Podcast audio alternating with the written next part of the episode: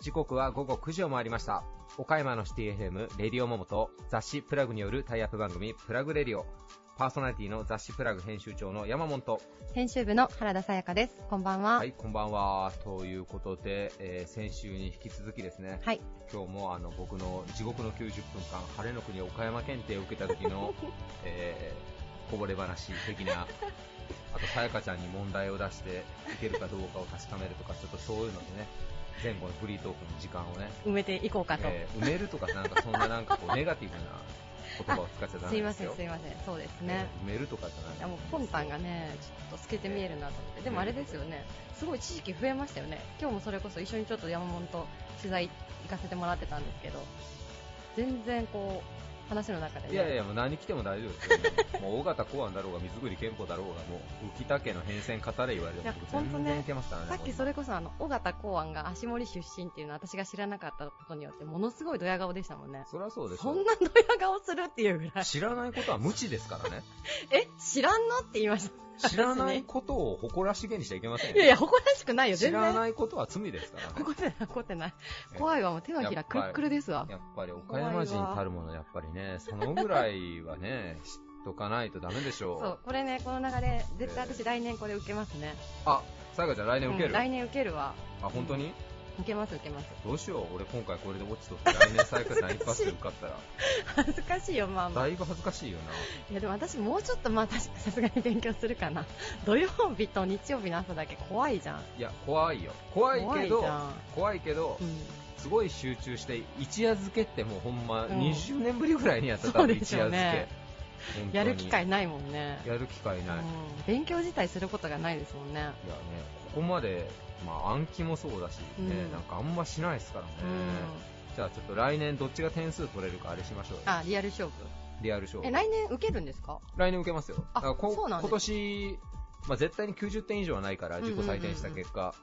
あのー60点以上で合格してても、次は90点以上の達人目指して、なんですけど、これね、あの主催の岡山商工会議所の方にね、はい、ちょっと聞いているか聞いてないかわかんないですけど、ぜひ言いたい。60点以上で、晴れの国博士っていう名前が入ったカードとバッジとかがもらえるんですよ。うんうんうん、認定証が。で、90点以上は、晴れの国の達人っていう、まあ、それも認定証とか商品とかもらえるんですけど、はい博士の方が上じゃね？って言って名前的に。名前的にねネーミングとしてね。なんか90点以上目指そうと意欲がそがれるんですよ、ね、達人って言われたら、はいはい、なんか晴れの国のプロフェッサーみたいななんかちょっとかっ何でもいいんですけど プロフェッサーちょっと違うけど。いやいいじゃん達人。で晴れの国マスターとかさ。ああマスターね。マスターいいですね。人に言いたいじゃないですか、うんうん、いや俺達人なんよってなんか言いにくくないですか？なんかなんか、それよりマスターなんよって言いたいみたいな。なんか美味しい麺類作る人みたいな感じじゃないですか、達人。いや別にそんなことはないけど。そこのネーミングだけは、なんか、変えてくれんかなと。今の検定の前身の時には、1級、2級とか3級とかだったらしいんですよ。その、あの、ランクが。1級もまあまあいいじゃないですか。俺、岡山検定1級だからって言いたいじゃないですか。俺、晴れの国の達人だからって。まあまあまあ、何に秀で飛んだろ、この人はっていう感じしますね。何の達人なんかがちょっとそうそうそう。何のた、晴れの国の達人言われましてもみたいな。そうですね。それだったら確かに晴れの国博士だからっていう方が、ちょっとわかりやすい。博士の方がなんかちょっとこうね、職位が高いじゃないですか。なんか、達人の方がなんか低く見られがちな気がするんですよ、この場合は。まあ、あくまですみません、今イメージの話イメージの話なんですけど、はい、これちょっと僕、あの、商工会議所のホームページからちょっとメールでちょっと意見として僕送っとこうかなと思って。そんなに？あの、来年、すごい頑張って受けたいんですけど、はいはいモチベーションをもう1個上げるために頼むんでネーミングを変えてほしいと、うんうんうん、えでもちなみに達人の上はとりあえずはないんですか？ないですない例えば何回達人取ったからって言ってそこになんか新しいかけ竜王みたいな。出るとかそういうのはないんですか？晴れの国竜王の世界なあるじゃないですか。晴れの国の竜王。かっこいいでしょ？それ、ただの歴史上の人物だよ。晴れの国の竜王。だからさっき段とか9とか言ってたから、はいはい、なんか何回取っても同じ肩書きよりは、こう何年続けて達人取りましたってなったら、こうランクがあるじゃないですか。プレバトの才能ランキングでも。そういうシステムとかもね、なんかこう何回もね。なんかこうね、でもなんかホームページ見てたら、うん、過去達人を取った人たちを何人かちょっとショートインタビューみたいなんでこう載せてるみたいなのがあって1回目からずっと達人取ってるおじいちゃんとかいるんですよ。すごい。すごいんですけど、でもこの人は何回取ってもやっぱ達人の域は出てないんで、あなるほど、ね、確かにね、竜王とかなんかもうちょっと、そうそうそうそう位が上がるような。位が上がるレジェンドみたいなやつね。5回達人で90点以上毎回取ったら、なんか殿堂入りするとか、うん、そうそうそうそうそういうランク欲しいですね、なんか確かに。ちょっと僕後であのメールを、ね、やっときます多分ね、うん、読んでももらえないかもしれないんですけどね。しかもなんかあれですよね、さっきちょろっとその、検定の話してましたけど、歴史とか、まああの、地理とか、それだけじゃなくて、なんか時事ネタみたいなんとかもあるらしいですね。なんですね、さっき言いましたけど、うん、2018年4月、浅口市の京都大学岡山天文台にあるアジア最大級の天体望遠鏡に愛称が付けられた。うん。平安時代に活躍したある人物にちなんだ愛称であるがその愛称とは次のうちどれか、うん、1番空海。2番貫之。3番式部。4番生命、うん、でさやかちゃんは？生命。なんですよね。なんですけど。正解。正解なんですよ。生命なんですけど、うんうん、まあ恥ずかしながら僕は知らなかったので考えましたよね自分で、うんうんうん、まず天体なんで僕の中で本名じゃないだろう生命はまず一番に消えちゃったんですよ、はいはい、式部紫式部の名前は天体望遠鏡。ちょっと意味がわからんと、うんうんうん、空海、うん、宗教もちゃうだろうと。そうですね。まあよくわからんけど貫之だろうと。誰かわからん。貫之日野貫之ね。日野貫之でしょうけどなんか、貫之ってなんかこうね、天体のこう筒状が貫之っていう感じが なんか。いや、ちょっと待って、ちょっと待って。ちょっとそれはいけんよ。適当すぎるよ、今のは。ね、ニュアンス。音、音で考えたら。2だけじゃん。いやいや、望遠鏡のこの筒状を見たときに、空海でも、式部でもないし、生命とも言えれないじゃないですか。なんで今、つの話しかしてない。いやいや、つよ。だから望遠鏡を目にこうかざしたときに何を一番口に出していたいかって言ったら、つらゆきって言いながら覗きたいじゃないですか。だから僕はこれつらゆきにしたんです。えー、でもさっきさやかちゃんに言われて、はい、生命ね、確かに陰陽師の人は、うん、まあ、天体とかもね、うん、やりながら暦とかもやってたって。言われたら、ほんまだと。なんですけど、僕の中の安倍の生命といえば、もう、あのね、もう野村萬斎の本名字ですから、そうですね。あのね、紙の人形を本当の人形みたいに、えいえいえいってやるとか、悪霊退散みたいなやつなんで、まじの方のね。そうそう、ゴーストスイーパーの方の陰陽字しか知らないっていうか、もう頭に野村萬斎で侵されてたんで、野村萬斎が望遠鏡ではないだろうと。だから、やっぱ、貫之って思って、結構これは自信持ってやってたんですけど。自信満々でね。うんうんうん。なんですけど、まあ、ミスっちゃいましたね。難しいですよね。ね難しいんですよ、これは。100問もあるからね、1個ずつでそんなに悩むわけにもいかないしね。1問1点なんですね。1問1点ですね。100点満点のうち60点以上。でもそれこそさっきちらっと言われてたあの岡山城の城主、まあ、その変遷とかもだいぶ整理できたって言ってたじゃないですか、はいはいはいはい、そういうのとかもやっぱりいいですよね。ちゃんと知識として持っとけれると自分がそうそうそう。だからね僕らね年配の人とお話しする機会もありますよね、はい。しかもあの方たち知識量半端ないじゃないですか。半端ないです。だからそこについていくためにはいいんですよ、こういう勉強は、ね、いや私もそう思います。それこそあの山田報告あの本とか出てきたりしますか、やっぱり。陽明学とかね、うんうん、出てきますよ。あ、出てきますか？ガンガン出てきますよ。ちょっと知らないと本当にこう、この子の相手するの嫌だなって思われたらちょっとダメだなと思うじゃないですか。そのためにもね、勉強しないといけないかなと。まあ、こういうのね、授業とかでやったらいいのにと思うんですけど、小学校のとか。そうそうそうそう。まあ、でも、試験には出ないですからね。やっぱ、だってもうこれ極めてもだってね、得られる称号は達人ですからね。いや、出たわ。やっぱり称号の話に戻ります。称号の話です。称号の話。ちょっと称号会議所の方、ぜひね。ぜひ名前を。もし聞いてる方がいらっしゃったら。かっこいい名前で。そうですね。あ、それなりたいみたいな、うんうんうん、ソムリエみたいな感じにしてほしいじゃないですか。ダメだわ。それダメだわ。いやいや、あの、ソムリエバッジってやっぱかっこいいじゃないですか、つけてたら。なるほどね。でもここに達人って書いてバッジをつけてたら、晴れの国の達人、やっぱ何の達人だろうなるじゃないですか。それは望遠鏡の名前もわかりませんよ、それじゃあ。いじってますえ？いじってますいじってないよ。いじってないよね。いじってない、いじってない。大丈夫ね。あ、よかったよか90っ分集中したもん。た。危ないな頑張った頑張った危なかったわ、とということで、あのね、ちょっとしばらく岡山県警の話題を皆さんに提供していきますので、皆さんもちょっとぜひね、はい興味が出た方は、なんと1000円で受験できますから。あ、安いですね、安いんです。安いんです。うん。なんかもうあれですね。はいこの話、多分来週も続きますかね。えーっとね、それは2月、3月ぐらいはちょっとこれをベースに、長くないですいやいや、皆さんにもね、やっぱこう、豆知識的に、そうですはいね。はい。していただくために、はい勝手に岡山県警推進委員長やりますから、僕も。推進委員長はい、ね。勝手にやりますから。はい、それでは行きましょう。えーはい続いては、岡山地元リーダーたちの思考を探るバリアスリーダーのコーナーです。誰もが知る有名企業から、岡山の隠れたすごい企業まで、約200名のリーダーの皆さんへインタビューをしてきました。毎回の放送ごとに数人ずつインタビューを公開していきます。今回のテーマは、私たちが岡山のためにできること、もしくは今後していきたいことです。リーダーたちへのインタビューには、岡山で頑張る皆さんの明日の活力になるようなヒントが隠れているかもしれません。今回のゲストは、株式会社三井開発研究所代表取締役社長三井光一さん国用産業四国販売株式会社代表取締役社長白髭千春さん都立機構株式会社代表取締役都立実さん岡熱工業株式会社代表取締役和田俊弘さん。OM 産業株式会社代表取締役社長南波慶太郎さん。岡山県美容美容専門学校校長西澤浩二さんです。それではどうぞお聞きください。以上フリートークのコーナーでした。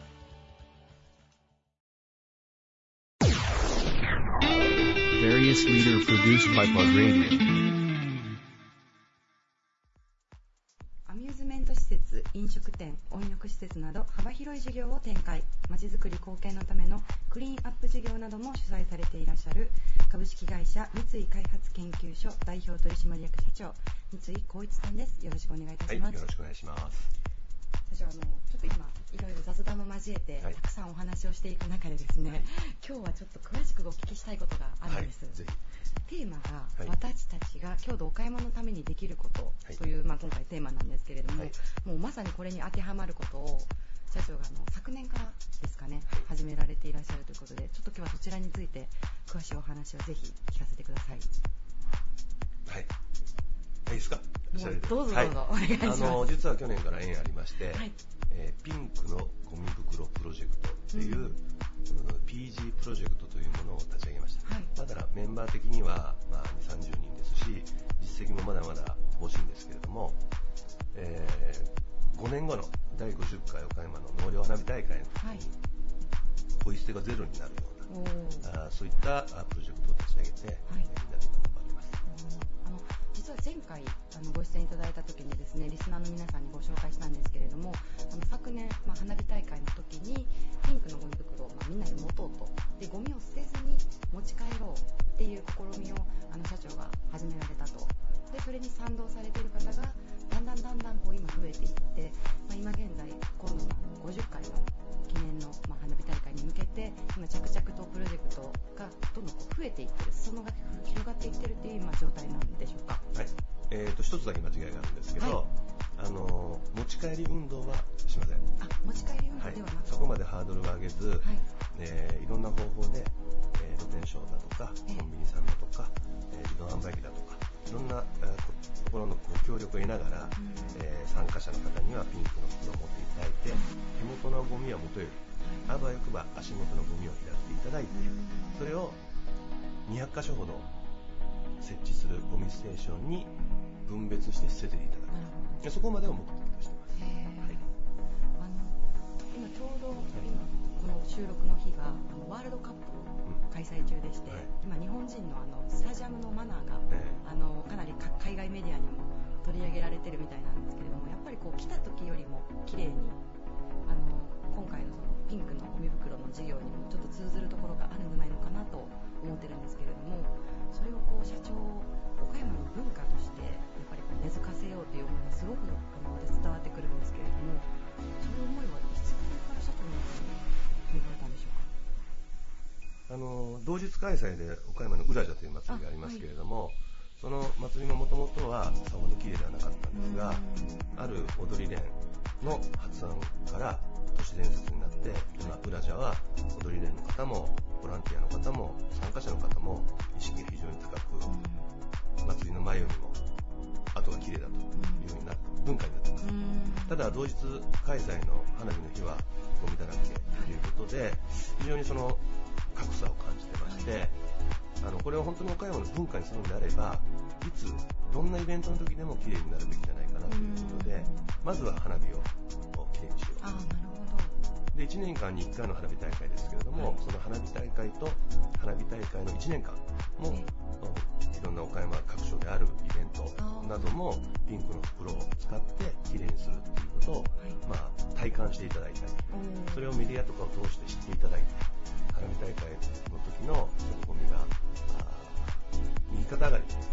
加速度的にきれいになっていく。そして50回の時には完全に足元にゴミがない状況を作っていけるんじゃないかなという計画してます。なるほど、はい。それはすごいですね。どんなイベントであっても岡山であるイベントといえばピンクのゴミ袋。そのイメージの定着はかなりキャッチーだしなんか面白いですね社長。多分、はい、あのみんなが賛同してくれる。ですごくコンセプトも明確だし、はい、簡単だと思うんですよ、えー、だから参加する方も協力していただける企業の方も、あのそんなに深く考えず協力していただけることなので、根付くのもさほど難しくないんではないかなと思ってます。なるほど。今年早速あの8月に花火大会これから控えてますけれども、今年はどんなところにゴミ袋の設置を予定されてるんですか去年は、えー、1500人がいる桟敷席だけでやらせていただいたんですけども、今年はちょっとステージを1つ上げまして、メインストリートである水の手筋を中心に200件のローションの方がいらっしゃいますけれども、その方々に全店協力いただいて、物品の販売の時にはピンクの袋を添えて、で、その、その方々に、やっぱり出るゴミはその袋に入れてステーションに捨てるというような、えー、流れを今年作ります。と同時に来年は、岡山市内中心にあるコンビニエンスストアの方に全店協力を依頼しようということですけれども、今年はその中でもローソンさんに特化して、えー、テスト的にレジ袋の一部をピンクの袋に変えていただいて協力をしていただくというテストも面白いですね。皆さんじゃあ今年の花火大会はかなりピンクのゴミ袋を目にする機会も増えるんじゃないでしょうか？去年2000枚、今年3万枚なんですね。全然規模が違いますね。ただし、まあ、5年後、第50回の時には、10万枚以上目指してますので、まだまだボランティアの方も必要ですし、まあ、行政、警察の協力も必要で、ハードルは高いんですけれども、あの主要メンバーと一生懸命頑張って、実現に向けて、岡山の文化づくり、頑張っていきたいなと思います。最後に、もう一度、プロジェクトのお名前を教えていただいてもいいですか？はい、えー、ピンクのゴミ袋プロジェクトと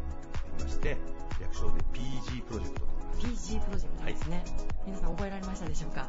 よろしくお願いします。PG プロジェクトでございます、はい、どうもありがとうございます。はいどうもありがとうございました。本日のゲストは株式会社三井開発研究所代表取締役社長の三井光一様でした。ありがとうございました。ありがとうございました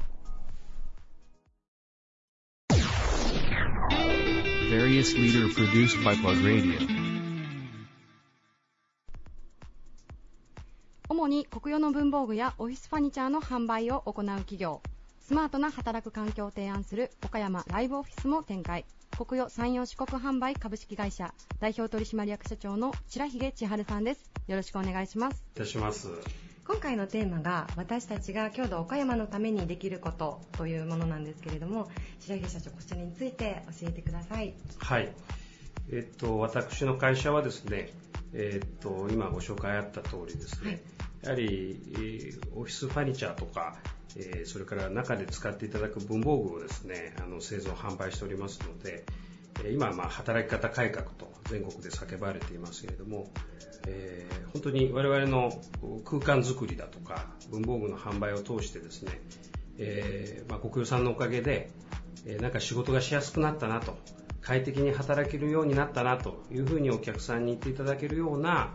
えー、職場環境づくりをお手伝いすることによって地域に貢献する、はい、えー、その企業さんだとか団体さんの仕事の生産性が高まって、えー、ひいてはそれがですね岡山県のですね、地域の発展につながればという思いでですね取り組みをやっております。なるほど、はい、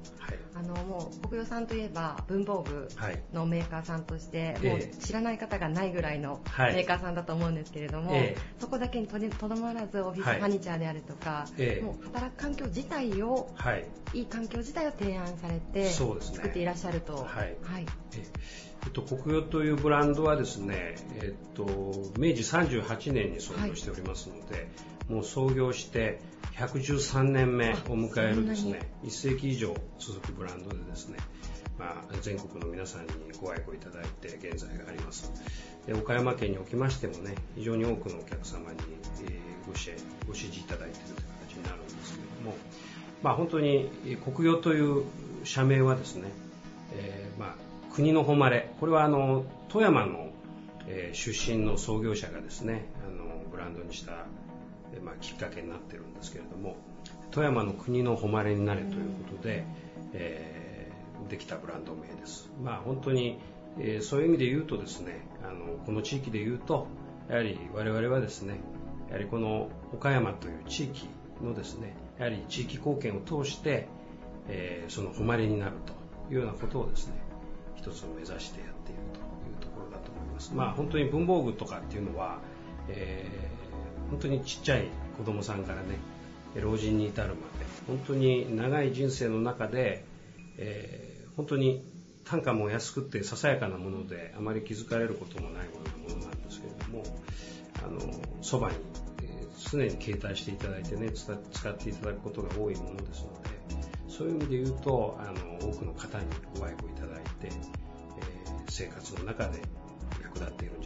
ゃないかそういった商品を販売するだけではなくてその使い方だとかそれから家具におきましてはそれを置いてどのようにそこで生活される営みをされるというようなところをね我々がお客さんに提案してま、より豊かなね職場作りがですねできるようにという気持ちでやっております。はい、社長あの先少しお話を伺った時に今ま政府が働き方改革を推進していっていると思うんですけれども、はい、社長そこのあの生産性の向上であるとか、はい、そういったところにものすごくこう注力をされて、こちらのあの素晴らしいオフィスなんですけれども、こちらもあの社長の決まりで、はい、あの作られたことなんでしょうか。やはり以前の職場はですねどちらかというとあの、まあ、これは反省点なんですけれどもあの1人に1個ずつ席を割り当ててねでその中でとにかく黙々とあの仕事をこなすと。どんどん仕事を処理していくというところをですね念頭に置いてやっていたなという反省がありました、まあ、ただですねやはり仕事っていうのは、まあ、働き方改革というのは、まあ、まさに生産性の改善だと思うんですけれどもえオフィスの中でかけている手間だとか労力だとかそれから当然お金もかかっていると思いますけれどもこれあの自分たちの働き方からですねやはり派生していると思うんですね。え例えば別にあのこれ、え今もうね、えー、て言いますか電子化が進んでますので、え紙によってですねあのコミュニケーションを取らなくても良くなっているのに相変わらず会議のやり方が紙でやってるからだとか決済の取り方紙で取ってる方とかということでですね無駄な労力とコストをかけてえコミュニケーションを取ったり決済を取ったりしているそれからあの成果に関してもねえ相変わらず同じようなえアウトプットの仕方、えー、一人一人が俗人的にですねただただ自分が与えられた分担した職務をこなすというような日々を繰り返している。だけどやはり他にない付加価値をつけるだとか差別化をするという意味で言うとやはり人が集まっている職場ですからいろんな人が混じり合ってねアイデアを出し合って、えー、より高い付加価値のものを作っていくということがね、えー、大事だと、え、つまりえー、今までかけていた無駄な労力をできる限り抑制して、えー、良質なアウトプットをすることによって、えー、生産活動というのはどんどん、え高まっていくと。生産性が上がっていくというふうに我々信じていまして。ですから職場というのも工場ではありませんけれども生産活動をしている一人一人の社員職員がですね生産行為をしているというふうに我々捉えていますのでできる限りロスのない仕事の仕方をやってそれから他にない付加価値、えー、高い受注率をもたらすための提案手法であるとかですね。それから新商品であるとかそういったものをですね生み出すために皆が英知を出し合うというですね、えー、そういった皆がコミュニケーションを取れるような職場をですね、えー、やはり作っていく、え、それをまたお客様方に見ていただい、まあ、共感していただけたらお客様の職場もそのような形にですね作り直しをしていくというようなことを我々、えー、一つ一つの企業さんと丁寧に接してですね、はい、えー、やっていくことを目指してやっております。はい、もうあの用品の販売だけにとどまらずアドバイザーといいますか、そうですね。もうコンサルティングのような役割も担っていらっしゃるのかなと。そうですね。はい、まあコンサルティングっていうとやはりあの侍業の方だとかですね、やはり、えー、そういった方の、まあ、本業だというふうに思っていて、まあどうしてもあの販売をしているとね、お客さんからするとなんか物売りに来たのかというようなふうに思われがちなんですけれども、あのやはり家具にしても文具にしてもですね、えー、さっき言った成果を上げるための一つの、えー、手段、道具でしかないと。お客さんは別に家具や文具が欲しくて我々に声をかけていただいているのではなくて、どうやったらみんながですね、働きやすくなるか、それから快適だというような、えー、環境でですね、仕事を実現することができるのか。これはやはり普通の経営者であれば、そこを悩んでおられると思いますので、結果我々の商品がね、販売できればいいと思いますけれども、やはり事の本質は、やはりより良い仕事の仕方ができる、皆さんがですね、えー、快適に仕事ができるという職場をですね、えー、提供していくと。いうことが我々の使命かなというふうに思っています。ありがとうございます。あの非常にこれからも、はい、岡山のあの働く環境において、はい、あの国分さんや株式会社さんが、はい、あのすごい役割をきっと担ってくださるんだろうなと、はい、あの今後のご活躍も期待しております。ありがとうございます。はい。Various leader produced by Plug Radio. 製造業向けに小物部品から大型工作機械まで豊富な商品を販売する機械工具の総合商社。2017年冬に瀬戸内ロボットサポートセンターを開設しました。都立機構株式会社代表取締役の都立実さんです。よろしくお願いします。よろしくお願いします。今回のテーマ、私たちが郷土岡山のためにできること、もしくはしていきたいことをご紹介くださいというお題なんですけども、はい、えー前回も実はあのこのラジオの収録でお話しいただいたんですが、都立さんといえば、えー、昨年冬に開設された瀬戸内ロボットサポートセンターが、はい、まあ、イコールそのまま、こう、はい、岡山の発展のためになるものではないかなと思ったりはしてるんですが、はい、えー、どうでしょう、開設されてみてからのその周りの反響といいますか？はい、えー、もうちょっとで約9ヶ月ぐらいに開設してなるんですけど、うんはい、おかげさまで、えー、すごい好評いただきまして、えー、テレビの取材、えー、新聞雑誌等にも多数、あの取材にも来ていただき、はい、えあの今年1年はしっかりと、えー、広めるロボットセンターを広めるということにつきましては、今順調に、はい、広めて、えー、来場者数も、えー、多数の方にご来場いただけれてるんじゃないかなと思います。はい、ありがとうございます。えー、僕らもあの前回のプラグね、ちょっと取材やら撮影やらで中入らせていただいたんですけども、はい、本当いろんなロボットがこう展示されてまして、まあ、実際に動くところなんかも見れるので、まあ、その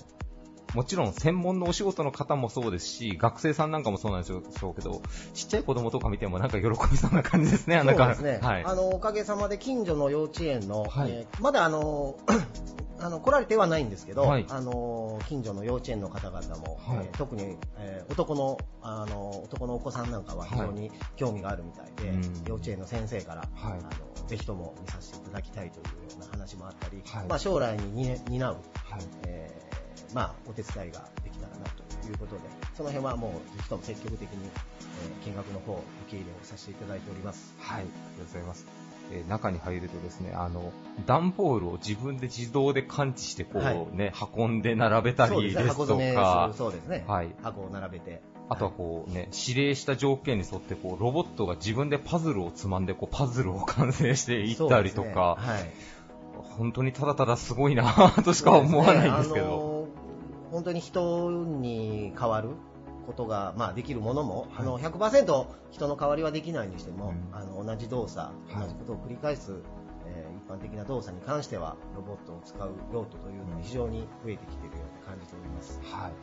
えー、鉄腕アトムやドラえもんの世界っていうのもね、もうひょっとしたら僕らが生きてるうちにちょっと近くまでは行くのかなというような時代の流れではありますけど、ねはい、工業用ロボットというのも、やはりここ数年のその成長というか進化というのはやっぱすごいものがあるんですか、社長が見られても。そうですね、最近、まあ、ニュースなんかでもね、人手不足の問題というのは非常に、えー、重要視されておりまして、やっぱりあの人がいないがために仕事が思うように進まないと。いったような、はい、えー、ことが多数あります、はい、そういった代わりに、まあ、人の代わりのためにですね、えー、ロボットを導入してというようなお話は非常にここ数年で増えてきているように感じております。やっぱ大手のメーカーさんとか工場さんなんかは、まあ、新しい機械やっぱりこう導入しようかなっていうのはもうかなり検討が以前よりも進んでいるそうですね。まずあの我々のそのロボットセンターに来ていただいてお越しになって、えー、実際の動く動作を見ていただいて、えー、それに対して、えー、あこういう動きができるんなら、うん、うちの工場でも使えれるんじゃないかという、はい、まずはあのヒントを感じていただくために、はい、えー、お越しに、えー、来ていただくというようなことをまず最初に、まあ、来場していただくというのが、ね、最初の目的として、はい、そこからの話というのが非常に多くなってきてるんですね。なるほど。はい。この前ちょっとあのご説明していただきながらこう回らせていただいたんですが、まあ、あのロボットセンターにあるロボットは、まあ、ある種まあデモンストレーション的なもので、ズバリあの先ほど社長がおっしゃったまあヒントというか、あ、こういう動きができるんだったら自社の工場ではこういう風にできないだろうかっていうところからこう最終的に納品までご相談されるみたいですね。そうですね。大体一通りロボットだけじゃなくその周辺のシステム一式受けさせていただいて、はい、ご提案させていただくというのが、はい、目的となっております。なるほど。はい、ありがとうございます。ぜひ皆さん、瀬戸内ロボットサポートセンターさん、あの、いつ行ってもすぐ見させていただける というわけではないんですけど、はい。はい、まあ、一応予約制なんですけど、はい、ぜひともまたいつでも見に来てください。はい。お願いします。ありがとうございます。えー、そしてですね、まあ、このラジオでも皆さんと結構お話になるのが、えー、今年7月に岡山で起こった、まあ、大きな雨の災害で、はい、えー、鳥さんの方も何かこう支援というのをいろいろ計画されていらっしゃるということなんですが、はい、まず我々としてもまあ何ができるかということで、えー、会社として、えー、高圧洗浄機を数台、はい、えー、現地で被災地に送ったり、はい、あと水取り用のマットを何箱も、えー、対象となるはい、えー、トラックで持っていったりという、まあ、あのやれることというのをいろいろ考えながら、もちろんですけど、やらさせていただいております。はいあの、マビのあたりというのは実はね、まあ、大小関わらず、結構あの、まあ、工場が実は意外にこう集積している街だということもあるので、でね、まあ、復旧が進んでいくにつれて、今度はまあ、本当都立さんの出番がまたこう、どんと来るんじゃないかなというようなことも考えられるんですが。そうですね。うん、あの、まあ、何らかね、復旧活動にお役立ちできることというのをね、引き続き見つけて、まだまだ、あの、避難生活されている方もおられると思いますので、何か会社の方で我々としてできることというのを、えー、模索しながら、えー、対応できることを積極的にやっていきたいと考えております。はい。ありがとうございます。えー、ゲストは都立機構株式会社代表取締役の都立実さんでした。ありがとうございました。ありがとうございました。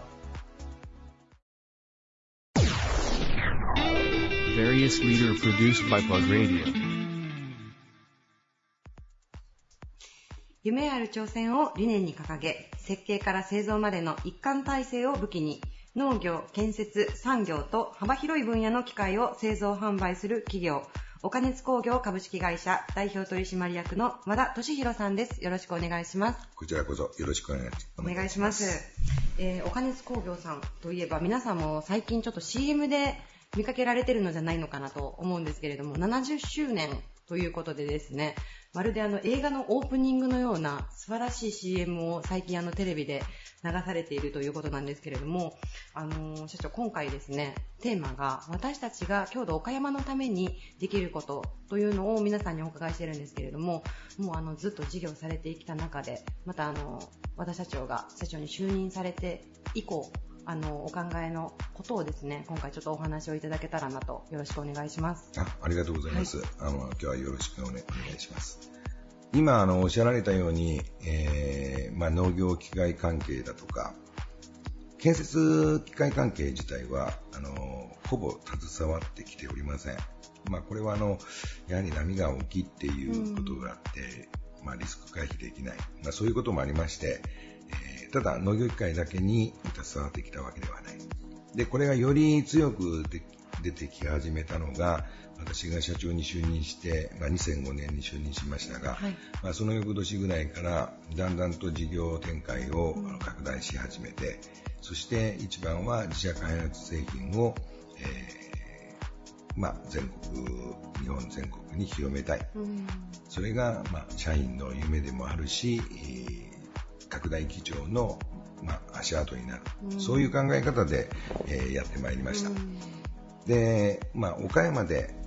じゃあ地方で何ができるか。まあ、ものづくりとして、顕著に、えー、従業員のためにもご家族のためにも、まあ、頑張ってきたつもりですけれども、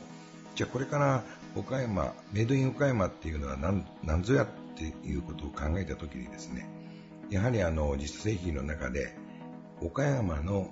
一次産業、そして六次産業に携わっている方々とのコラボをどうやった形でやるか。これがえー、全く新しいアイスブレンダーというものを2年以上前に発売して、今回、はい、えー、今年8月にまた新しいバージョンで、えー、出品するようになります。これを機に、えー、岡山の地方活性化のために、まあ、どこでという場所がまだ決まっておりませんが、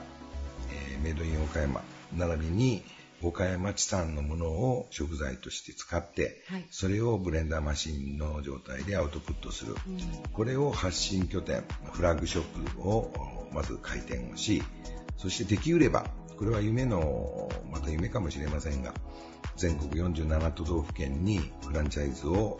展開していきそしてレシピはもう110種類の、えー、レシピができております。それをまあ無償提供でもして地産地産の方がえー、自分たちのところの果物、そして、えー、果物以外のものでもいっぱいあります。岡山の中で皆さんのご想像を、ではできないもので例を言うと、まあ、パクチーだとか、それから、その他、天津甘栗だとか、えー、いろんなものが、あの、その中にブレンドできるマシンです。まあ、従って、えー、やっぱり青森だったらリンゴを使われても構いませんし、え山梨だったら梨を使われてもいいし、それからあのブドウだって、えー、マスカットであり、うん、何であってもその地方に合うブレンドであれば、うん、全てが賄える、まあ、この思想をどれだけお伝えできるか、うん、これが地方発信で、えー、いろんなマスメディアの方々にもご協力をいただき、えー、ぜひともその全国的にですね我々のマシンがま広まれば岡熱というバージョンも広がっていくしえー、岡山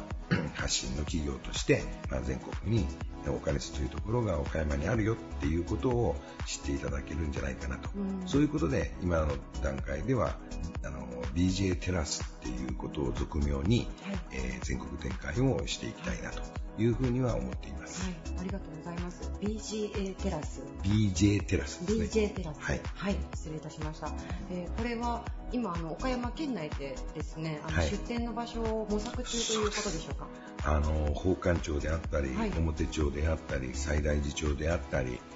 えー、山横はこの西大寺地区のですね商店街であったり、はい、それから古民家であったり、いろんなバージョン考えられると思います。それを、まあ、不動産の方ともいろいろ話しながら、えー、どんなところでも今 SNS の発達のためにですね、どこがいいっていう決め打ちがまだできてません。が、信念だけがどういう形であれ、皆さんの、えー、下に合い、そして、あ、こういうバージョンだったらこういうところでこういう美味しいものが食べれるんだねっていうのが開けるところであれば、私は皆さんに喜んでいただけること、もしくはもっと大きく言えば我々の企業というのはユーザーの方たちがいかに欲しがっているもの、うん、そのニーズをどれだけ汲み取って、うん、それが本当の商品化になって皆さんのお手元に届くか、うん、これがやはり終局の私たちの夢ではないかなと。今までは夢という言葉を使いませんでした。目的という言葉でないと夢は叶わないもの、儚いもの、そういうがために夢という言葉はあえて使いませんでしたが、この70周年を機に目的をまず夢に変えよう。もっとでかい夢を持とう。そして夢に一歩ずつ到達しつつあるところを目的に変えていこう。それを最終的に、えー、夢を、夢を、夢を追い続けて、夢ある挑戦ということを文言にしたというのが、今の高校といえば高校だと思います。ありがとうございます、はい、70周年という節目を機にですね、はい、さらにその岡熱工業さんが次のステップに進むという意味でこうあらあえて夢ある挑戦という文言を掲げていらっしゃるということですね。そうですね。偶然なんですが、はい、そういう気持ちがものすごくこう湧き立ってたんでもう夢を追って、そして従業員が共有したい夢が持てればいいね、これが一番の考えのもとです。その一つに先ほどのあのアイスの AJ テラス、はい、そういった事業も含まれてくると。でさらにあの社長先ほどお話で伺ったようにあのもうアイスを相当あの試食をされたと、ね、お腹を壊すかなりかなりのかなりがすごい数量だと思います。ただ私以外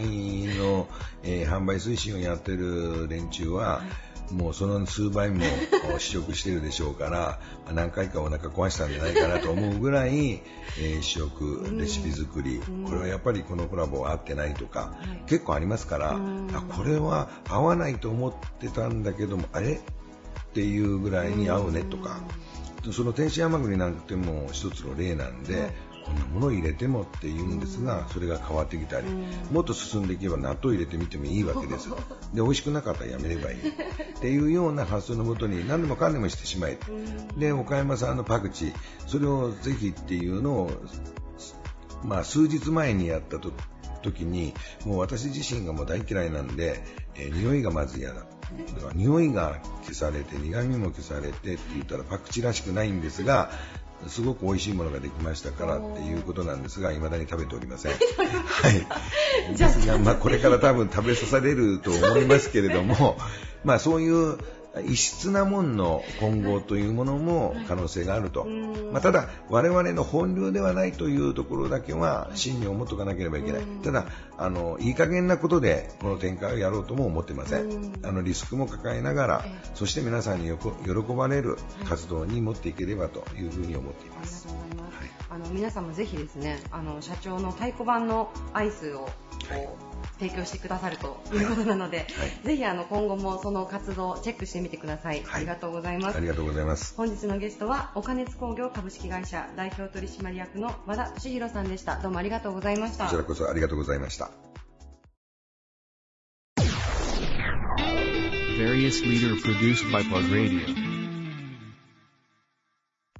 メッキとはあらゆる技術の結晶であるをコンセプトに様々なシーンにメッキサービスを提供する企業 OM 産業株式会社代表取締役社長の南波慶太郎さんです。よろしくお願いします。はいよろしくお願いします。お願いします。南波社長今回のテーマがですね私たちが郷土岡山のためにできることまたしていきたいことこ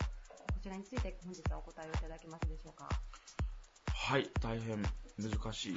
テーマですけど、頑張ります。お願いしますあの、今回ですね、まあ、あの地域のためにということで、もちろんあの OM 産業さん、あの環境への取り組みであったりとか、いろいろあの地域貢献されていると思うんですけれども、その中で、あの、今回特にというところで、あの、教えていただけたらなと思ってるんですけれども。はい。はい。そうですね、あの、まあ、僕らは個別企業としてあの自分の仕事を通して、まあ、やったりとか、まあ、あと会社の周辺の掃除したりということもあるんですけども、まあ、僕らがずっとこう続けていることの一つに、まあ、ファジアの岡山の支援っていうのがあるので、はい、まあ、そのあたりの話を聞いていただけたらと思います。はい、えー、もうかなりこう最初のあの中四国リーグ中国地域リーグ。中国地域リーグの時から、はい、あの支援を続けられているということですよね、南波社長。そうですね。ですから、まあ、今のクラブの歴史から言えば初年度から、はい、えー、ずっと、えー、スポンサーをさせていただいてます。はい。もうそれからずっと今に至るまで途切れなく。はい。はい、途切れてないです。最初に社長こうされようと思ったきっかけというか気持ちはどんな感じだったんですか？そうですねあの、まあ、先ほども申し上げましたけれども、はい、まあ、地域の掃除をしたり、うん、それから、まあ、木を植えたり、うん、まあ、神社に奉納したりとか、まあ、いろんな形の地域貢献を考えて、まあ、実行してたんですけども、はい、まあ、本当の意味でこう経営理念にある地域社会に役立つ企業とはどうあるべきなのか、まあ、地域に何ができるのかなって悩んでた時に出会ったのが、まあ、ファジアーノ岡山であり、まあ、木村前社長でした。はい、で、あのまあ、木村さんと初めてお会いした時に、はい、まあ、もちろんサッカーのクラブなので、うん、えー、まあ、サッカーの話、まあ、特にそのヨーロッパとかに多くある、うん、まあ、その地域に根ざしたクラブの在り方とか、うん、まあ、そういったものを、まあ、岡山に作りたいということもありましたけどもやっぱりまあ僕ら一番根っこの部分であのお互いに共感したとか共鳴し合ったのは、まあ、岡山を元気にしたいとか岡山に誇りをとか、まあ、子どもたちに夢をそういうことを実現していくためにえー、ファジアの岡山があるんだということにしたいんだというところが、うん、えー、一番惹かれたところですし僕もそう思って、えー、まあ、支援していこうということを決めました。あの前回もラジオで少しお話しいただいたんですけれども、はい、最初のあの応援の人数は30名ぐらいだったこともあったという。そうですね、まあ、地域リーグの時は、うん、えー、本当に20名とか30名とかっていう試合が多かったですね。そう考えたらもう今のこう規模といいますか、あチームの成長っていうのは。本当にあの嬉しいだと思います。あの岡山の人に愛されてというか、うん、あの毎試合、まあ、1万人近い人がスタジアムに来ていることを見るとですね、うん、本当感無量です。でもやっぱりその南波社長はじめずっとこう支援されてきた方がいらっしゃったからこそのあいやそれはあの違うと思うんですよね、まあ、あの確かにきっかけ作りになったり、うん、まあ、苦しい時を支えることができたのかもしれないですけど、まあ、それからずっとあのいろんな人が支えてくれて今があるんだと思うので、はい、そういうのには、まあ、順番とかはあまりないのかなと。思います。なるほど。くさんの人が本当に応援してくれて、はい、本当にこういうあのファジャーの岡山が当たり前にある状態を、まあ、作っていただいた、まあ、クラブの皆さん。とかサポーターの皆さんとか、チームの皆さん、まあ、みんな含めてあのありがたいなと思います。これからもやっぱりずっと長く支援を続けていこうと思われてるんでしょうか？そうですね、まあ、できる限りあの続けていきたいというのは、はい思っています。はい、ありがとうございます。はい、あのちなみに今大梅産業さん、えっ、ー、と岡山だけでなくですね、うん、他の地域、うん、まああのグループ会社さんも含めて、うん、あの国も違うところにもあるというお話を教えていただいたんですけれども、はい、これからの会社、事業っていうところでのビジョンっていうとどういったところになってきますか？そうですね。あのまあ、小さくても、うん、まあ、存在感のある会社にしたいなっていうのは思ってます、ね、はい、やっぱりそのためには、まあ、技術力をつけるとか、うん、がありますけども、まあ、やっぱり一番はあの、まあ、今頑張っている社員がお客様に可愛がってもらえるような、はい、まあ、そういう会社になるのがいいかなと思います。さっきのあの社長の話でその各地域ごとにですね、うん、あの地域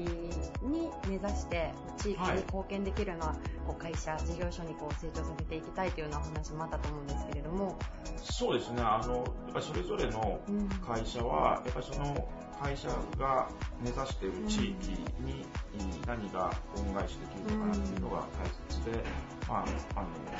石川県だったり茨城県だったり栃木県だったり、まあ、海外のタイだったりありますけども、はい、まあ、それぞれのところの雇用に貢献したり、していければ一番いいかなと思います。ありがとうございます。はい、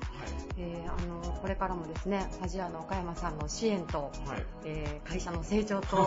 い、あの大変楽しみですね。そうですね。あのまあいろんなところに事業所があって、面白いなと思うのは、まあその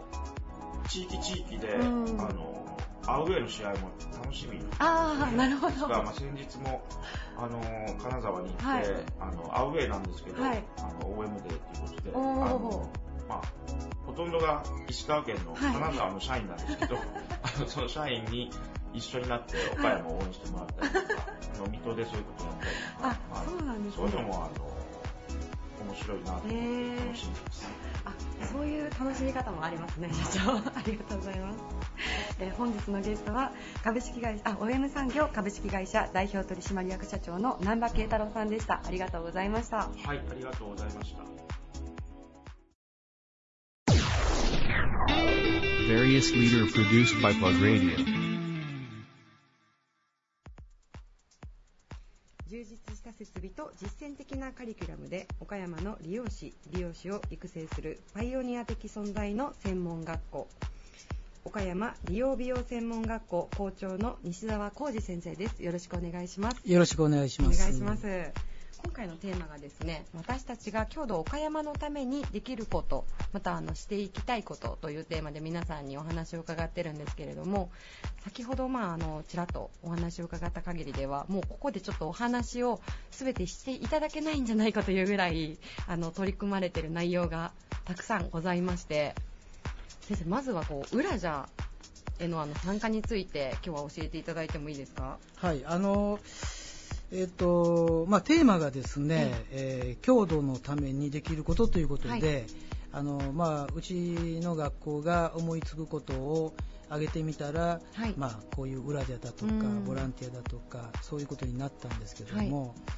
あのまあ、うちの学校が、まあ、言うまでもなく利用師さんとか美容師さん、まあ、これを養成すると、でもちろんこれ技術もさることながらこの仕事っていうのは何よりもやっぱりあの人と直接こう関わって、そして最終的にはあああのお店に行ってよかったと。もう一回行きたいと、えー、あそこへ行ってこうものすごくリラックスできたと、要するにそういうような人材を育てるということで技術以上にこのハートいうんですかね。でじゃあそのハートを鍛えるためには何ですかっていうことになると、はい、やっぱりこの学生の時からまあ、いろいろな活動に参加して、えー、まあ、まあ、ちょっと大げさな言い方ですが社会に、えー、まあ、貢献をしていると。でそういうようなことをこう活動しながら、まあ、いろんな分野の人たちとこうどうですかね、えー、知り合いになったり。そのことによって人間のこう膨らみができたりえー、そしてあの人と話をする、まあまあ、テクニックといったらなんですけども引き出しのようなものですね。そうですねそうですね。引き出しですね。いっぱい引き出しを持ってそうしたようなことをこう自然にね、はい、あのえー、体得してもらったらいいかなというのもあって、はい、まあ、こういうあの社会貢献的な、はい、えー、そうしたものへの参加をバックアップしているなるほど、はい、そういったところですね。はい。あの本当にこう西澤先生が校長先生に就任されてからかなりこういう活動ももうこのパンフレットではご紹介できないぐらいにたくさん取り組まれていることでいうことで、まあ、一部ちょっと今ご説明すると例えばあの小学生が、あのお仕事を体験できるような教室ですね、チャレンジワークというものであったりとか、あのミス・ユニバース・ジャパン岡山大会の、えー、とヘアメイクをされてたりであるとか、えー、パラコレという活動で、えー、あの障害を抱えるモデルさんへのヘアメイクの、まあ、ボランティア活動であったりとか、まあ、先ほどちょっとお話に出たウラジャでの,、あのメイクボランティア、こういったその本当にこういろんな方々と関わる機会がさっき先生がおっしゃる通りあるような活動を、まあ、の校長先生就任されてからどんどん推し進められているということなんですけれどもやっぱりそこも全てはこう人としての人間力幅というものを学校学校生時代にこう伸ばしてあげようというような思いが込められてるんでしょうか？そうですね、うん、もうベースはそこですね、うん、であのうちが、まあ、ボランティアの学校でも何でもないからあの、まあ、ものすごくこちらが積極的にそういういろんな活動をこう探し求めてというわけでもないんです。あのただ、まあ、いろんなところからあのこうしたあの活動に一緒にあのやってもらえないでしょうかというような依頼があの、えー、来ます。はい、でそれらについて、はい、まあ、ほとんどこう賛同できるようなもんなので、まあ、積極的にじゃああのやらせていただきましょう。ということで、まあ、参加をしていったらあのそのパンフレットで今ご紹介があったような、はい、ものがずっとこう出てきたと。で学生もあの、まあ、教員もね、はい、えー、割とこう楽しく、はい、あのやりがいを持って、えー、やってくれているので、はい、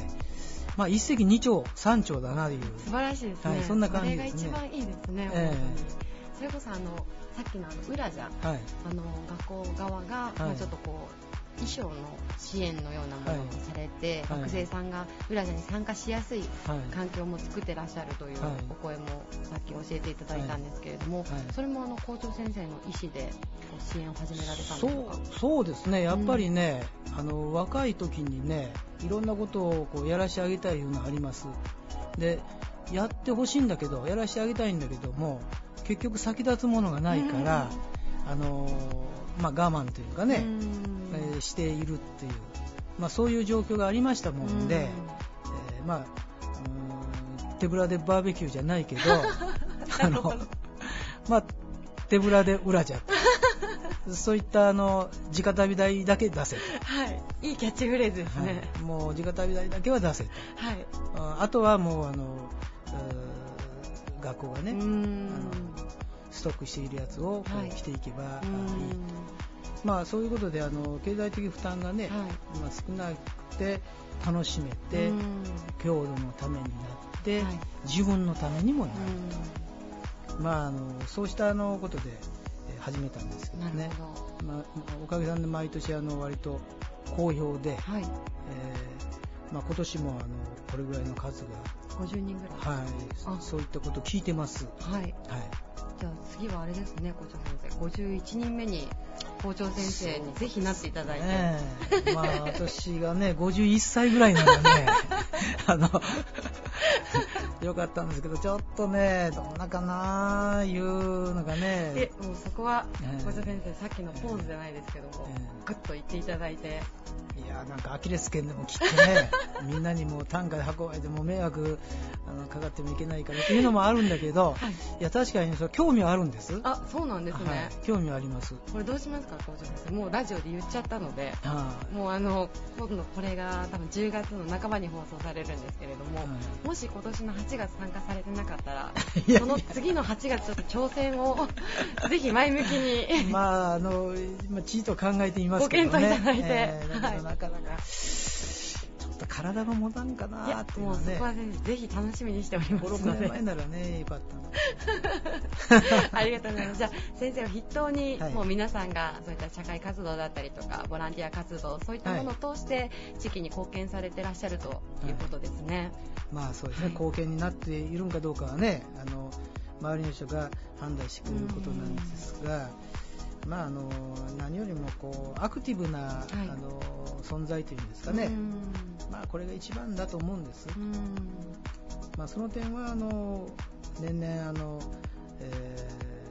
ー、動きのあるね、はい、そうした学校になっているんじゃないかなとは思ってますけどね。はい、ありがとうございます。はい、今後もあのもう伝統ある創立65周年を迎えられまして、ね、今66年目なんです。66年目に入られていらっしゃるんですね、はい。はい、もう本当にあの岡山県のみならず全国的にも専門学校理美容専門学校のパイオニア的存在でいらっしゃるのでこれからもどんどん牽引する存在としてあり続けてくださいありがとうございます。今日はありがとうございます。